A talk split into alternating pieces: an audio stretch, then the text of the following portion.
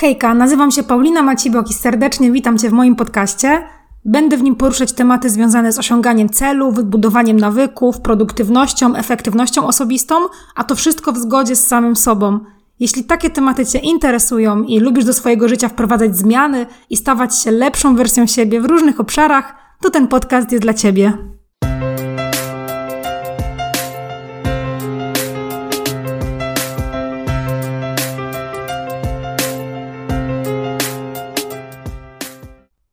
Hejka, hejka, hejka, witajcie w 40 odcinku podcastu. Dzisiaj będzie o czymś, co już poruszałam kilka razy we wcześniejszych odcinkach, natomiast bardziej w kontekście nawyków i to raczej było takie delikatne wspomnienie, gdzieś tam nie wchodziłam głęboko w ten temat, a jest dość ważny i postanowiłam go podjąć, bo właśnie zaczęłam z nim działać, znaczy zaczęłam wykorzystywać tą strategię poniekąd w tym momencie, w swoim życiu, w budowaniu swoich nawyków, czy w pozbywaniu się złych nawyków. Więc postanowiłam o tym nagrać odcinek, bo uważam, że działa dobrze. Ale zanim do tego, no to oczywiście książka.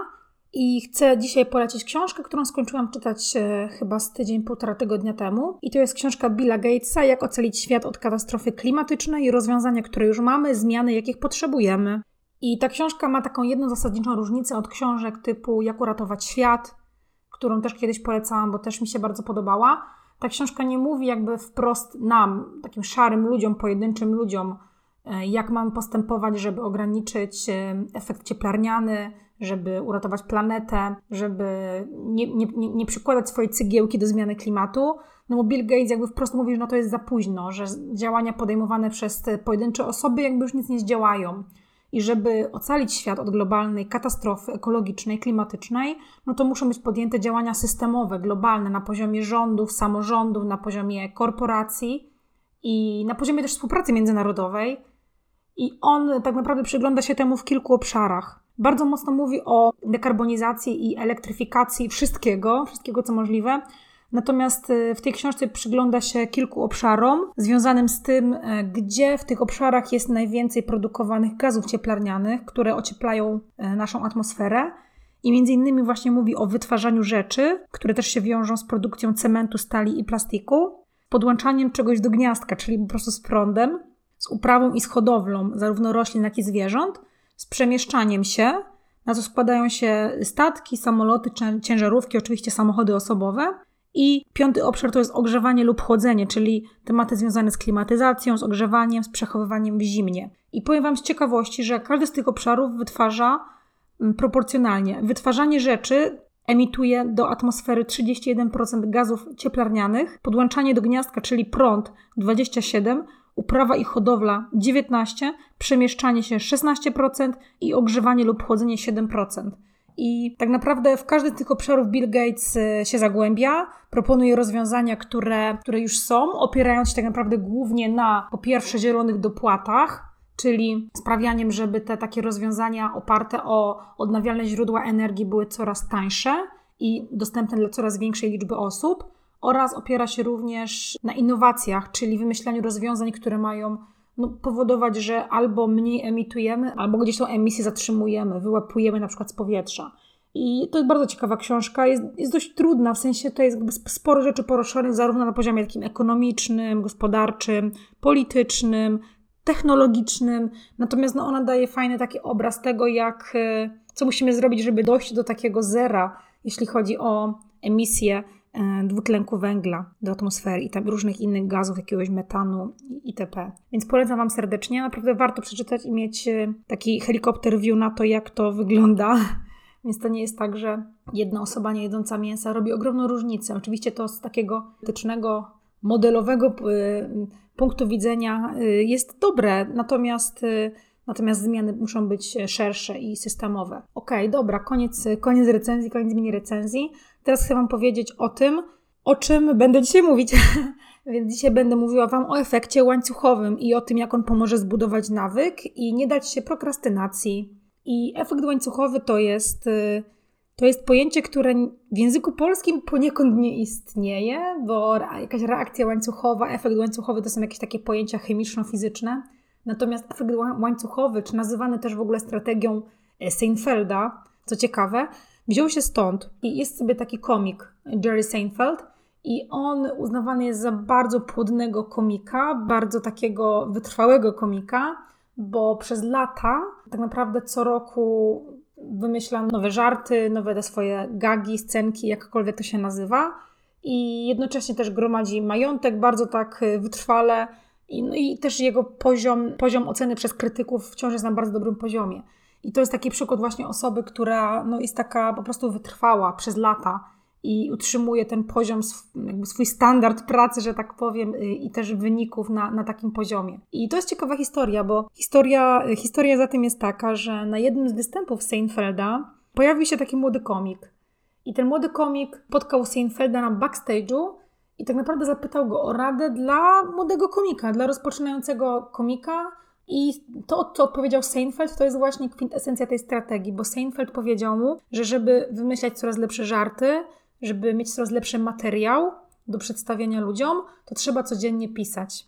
I powiedział, czy właściwie doradził temu młodemu komikowi, żeby zainwestował w taki kalendarz, taki zwykły, oldschoolowy kalendarz, wielki, powiesił go na ścianie i codziennie odznaczał takim dużym czerwonym X-em dzień, w którym on pisze. I przez to, że on zbuduje sobie taki łańcuszek tych X-ów, to nie będzie chciał tego łańcuszka przerywać. No i to jest kwintesencja strategii Seinfelda, która tak naprawdę teraz no, znalazła odzwierciedlenie w różnych aplikacjach, w różnych technikach, w różnych sposobach e, osiągania celów czy, czy budowania w ogóle nawyków. I też jest bardzo często, bardzo często zaczerpywana przez mojego ukochanego Jamesa Cleara, o czym zaraz. I jakby esencją właśnie tego efektu łańcuchowego jest to, żeby nie, nie, żeby nie urywać tego łańcucha. W języku angielskim to brzmi tak e, melodyjnie, don't break the chain, czyli jakby nie przerywaj łańcucha. I jakby to jest ta kwintesencja. I nawet nie chodzi o to, żeby tutaj e, robić jakieś wielkie rzeczy, tylko po prostu, żeby zachować pewną taką powtarzalność i wytrwałość. I to bardzo często można spotkać na przykład w przypadku sportowców, jakichś performerów właśnie jak Seinfeld, czy artystów, osób, które muszą codziennie robić pewną pracę, która sprawi, że ich sukces, ich wyniki, poziom majątku będzie na, na podobnym poziomie, czy będzie rósł. I chodzi o to, żeby między innymi skupiać się na procesie, nie na pojedynczych wystąpieniach, czyli nie na każdym z tych jednych xów, który piszesz sobie w kalendarzu, nie na każdym dniu, kiedy na przykład robisz jakąś robotę, nie wiem, trening, albo piszesz coś, jeśli jesteś jakąś osobą, która pracuje z, z treścią, z tekstem, albo na przykład codziennie codziennie sobie coś trenujesz, albo codziennie na przykład, nie wiem, przygotowujesz zdrowe posiłki i żeby skupić się właśnie na tym procesie, na budowaniu tego łańcucha, a nie na takim pojedynczym wystąpieniu. I wtedy, w tym przypadku, motywacja jakby nie ma nic do gadania, bo tak naprawdę Twoim zadaniem jest zrobienie tej jednej rzeczy, która będzie kolejnym ogniwem w łańcuchu. Nie znalezienie w ogóle pokładów motywacji i zmotywowanie się na maksa i bycie najbardziej zmotywowaną osobą ever, bo chodzi o to, żeby po prostu zrobić tą jedną rzecz, żeby móc połączyć ją z łańcuchem z poprzednich dni. I to też sprawia, że budujemy taki nawyk, nawyk powtarzania, nawyk takiego, takiej wytrwałości. I jest też takie sformułowanie w języku angielskim, które ciężko jest przełożyć na język polski, showing up. Można to przetłumaczyć jako pojawianie się, ale to bardziej chodzi showing up jako takie robienie roboty, którą trzeba zrobić. I to jest bardzo jakby dobry, dobry przykład i dobry, dobry, dobre wyrażenie, bo właśnie chodzi o to, żeby zrobić robotę. Nawet jeśli, nie wiem, warunki nie sprzyjają, pogoda nie sprzyja, nawet jeśli yy, nam się nie chce, nawet jeśli coś się dzieje, to żeby zrobić po prostu tą robotę, zaznaczyć X-a, połączyć to z łańcuchem i nie myśleć o tym, czy jestem zmotywowany, zmotywowana, czy nie. I z jednej strony to jest właśnie to don't break the chain, czyli nie, nie łamanie tego łańcucha, nie przerywanie go. Natomiast jest, jest też drugie powiedzenie obok tego i ono brzmi don't break the chain twice, bo jakby wszyscy oczywiście jesteśmy ludźmi i to jest oczywiste, że no nigdy nie jest tak, że w 100% wszystko zrobimy, że będziemy showing upować za każdym razem i robić robotę, no bo zdarzają się jakieś takie gorsze dni, coś się zadzieje, no to jest jakby oczywiste. Mi się to zdarza, tobie się to zdarza, wszystkim się to zdarza. I chodzi o to, żeby się po prostu nie demotywować tym, bo My często też mamy takie podejście właśnie 100% albo nic, to znaczy jeśli nam coś się uda, no to zajebiście, ale jeśli nam się coś nie uda, to po prostu porzucamy wszelkie, wszelkie wysiłki, porzucamy już całe postanowienia, pracę, cele, olewamy to i w ogóle idziemy ze 100%, ze 100% idziemy w stronę zera, czyli 100% albo nic.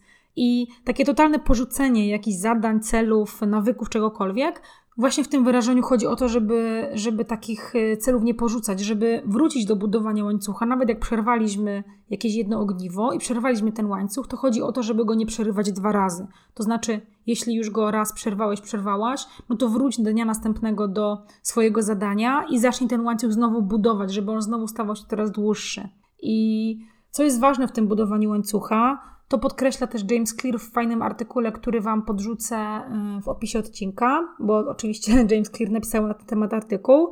Ważne jest to, żeby to zadanie, które wybieramy, które będziemy robić, było wystarczająco małe, wystarczająco proste, żeby ono było przez nas do utrzymania. Żeby to nie było zadanie typu, nie wiem, wielki słoń, którego nie jesteśmy w stanie podzielić na kawałki i trwa to w ogóle kilka godzin, to zadanie i codziennie musimy to zrobić.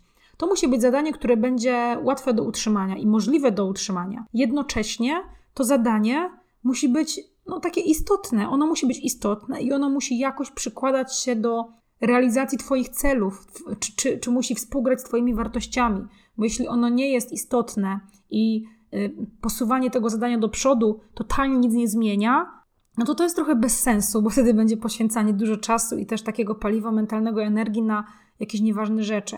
Więc z jednej strony zadanie proste do utrzymania, a z drugiej strony istotne. Mówiąc to na przykładzie, jeśli na przykład chcemy, nie wiem, przebiec maraton, no to takim e, zadaniem, które będzie możliwe do utrzymania, może być e, na przykład, nie wiem, bieganie trzy razy w tygodniu po, nie wiem, po 10 kilometrów.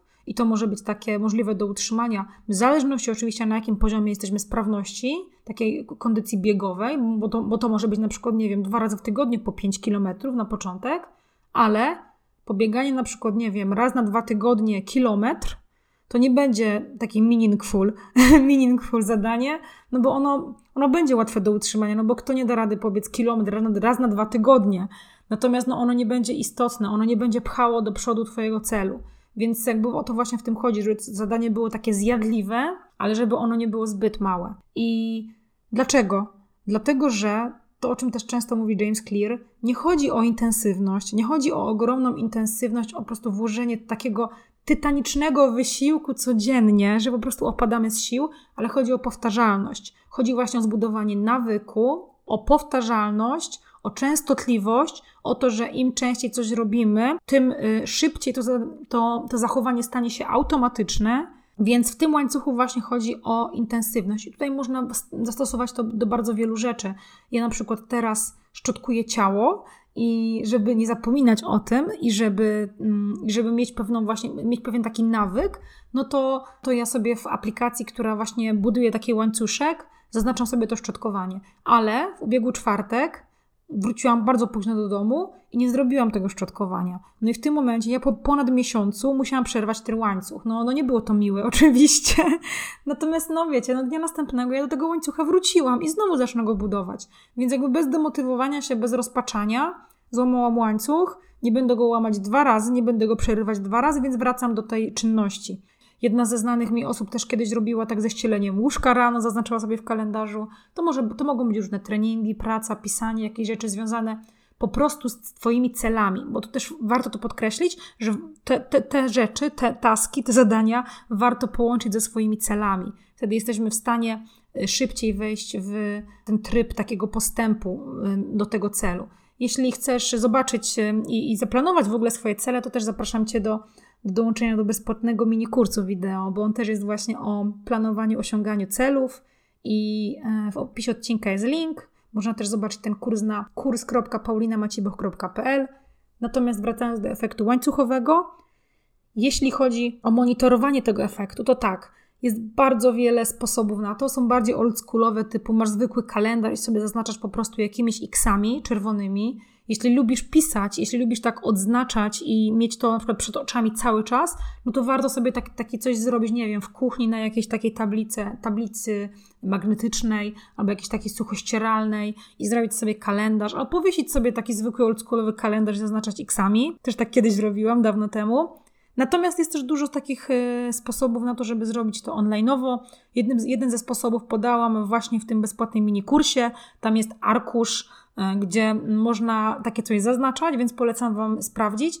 Natomiast ja w tym momencie korzystam z aplikacji, nazywa się Habitbull.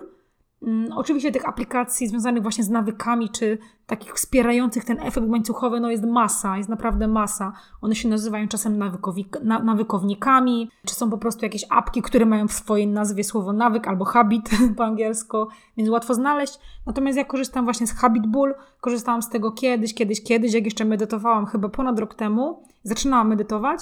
Teraz właśnie mam, mam swoje takie zadania, mam swoje takie nawyki, które chcę wdrożyć w życie i właśnie w tej apce sobie ten łańcuch buduję. Także polecam serdecznie, bo to działa na głowę świetnie, bo powoduje też takie uczucie sprawczości. A jak, jak cały czas powtarzam, my lubimy, chcemy być sprawczymi ludźmi. Y, deep down, głęboko w środku, chcemy być sprawczymi ludźmi i lubimy, że mamy wpływ na, na swoje otoczenie, na siebie, na swoje zachowanie, nawet na innych. Więc y, zbudowanie takiego poczucia sprawczości właśnie na zasadzie budowania tego łańcucha jest, jest, jest jakby świetną sprawą, więc serdecznie Wam polecam. No i właściwie tyle. Na dzisiaj już kończę. Nie będę Wam dzisiaj polecała jakichś mega dużych artykułów, bo prawda jest taka, że z tym efektem łańcuchowym po prostu trzeba zacząć działać. Trzeba wziąć tą kartkę, tą apkę, cokolwiek i zacząć działać i zaznaczyć pierwszy X zbudować sobie tą częstotliwość i po prostu no, zacząć te ogniwa ze sobą łączyć. I tutaj nie ma, nie ma y, jakiejś większej filozofii. Także to tyle. Zachęcam Was serdecznie do czy właśnie zbudowania nawyków w ten sposób, czy nie dawania się prokrastynacji, bo to świetny sposób na walkę z prokrastynacją, właśnie poprzez zbudowanie łańcucha, nie przerywanie tego łańcucha, a jeśli już ten łańcuch przerwiesz, no to nie przerywaj go dwa razy z rzędu, po prostu buduj ten łańcuch dalej, skup się na powtarzalności, nie na intensywności, a taki nawyk zostanie z Tobą po prostu dłużej. Bardzo Wam dziękuję za wysłuchanie tego odcinka. Na sam koniec też zapraszam do zasubskrybowania tego podcastu, no gdziekolwiek go słuchacie. Jeśli słuchasz tego podcastu na YouTubie, no to kliknij, subskrybuj, wrzuć jakiś komentarz pod odcinkiem, żebym wiedziała, że, że odcinek Ci się na przykład spodobał.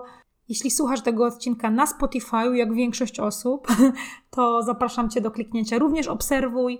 Natomiast jeśli słuchasz tego odcinka w Apple Podcasts, to będę bardzo, bardzo wdzięczna za napisanie krótkiej recenzji, bo, bo jednak wiecie, walka z algorytmami Apple'owymi no nie jest łatwa, nie jest równa, więc robię co mogę. Bardzo Wam dziękuję raz jeszcze, no i do usłyszenia za tydzień.